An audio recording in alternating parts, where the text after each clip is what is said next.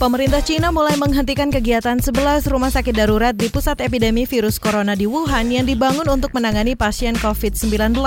Dilansir kantor berita Xinhua, pemerintah Cina menutup sejumlah rumah sakit darurat sejak hari Minggu lalu. Penutupan itu dilakukan menyusul jumlah kasus virus corona yang semakin menurun di Cina. Hingga Senin kemarin, Komisi Kesehatan Nasional Cina melaporkan ada 40 kasus dan 21 kematian baru akibat virus corona. Jumlah itu merupakan yang terendah sejak pelaporan kasus pertama pada Januari lalu.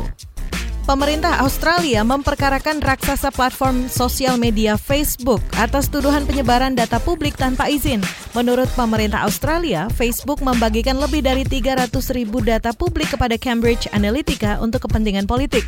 Komisioner Komisi Informasi Australia, Angeline Fox, sebagaimana dilansir Reuters menyatakan, Facebook membuka dan menyebarkan data publik dengan menggiring pengguna mengisi sebuah survei berjudul This is Your Digital Life hingga pengguna tidak diberitahu bahwa data mereka akan disebarkan. Film terbaru kolaborasi Pixar dan Disney, Onward, dilarang tayang di beberapa negara Timur Tengah karena adanya karakter LGBTQ. Dalam film itu, polisi Cyclops bernama Spectre mengidentifikasikan diri sebagai queer. Tak hanya dicekal, Onward juga harus disensor khusus saat tayang di Rusia. Percakapan Spectre yang menunjukkan identitasnya pun diubah sehingga tidak menyebutkan jenis kelamin Spectre.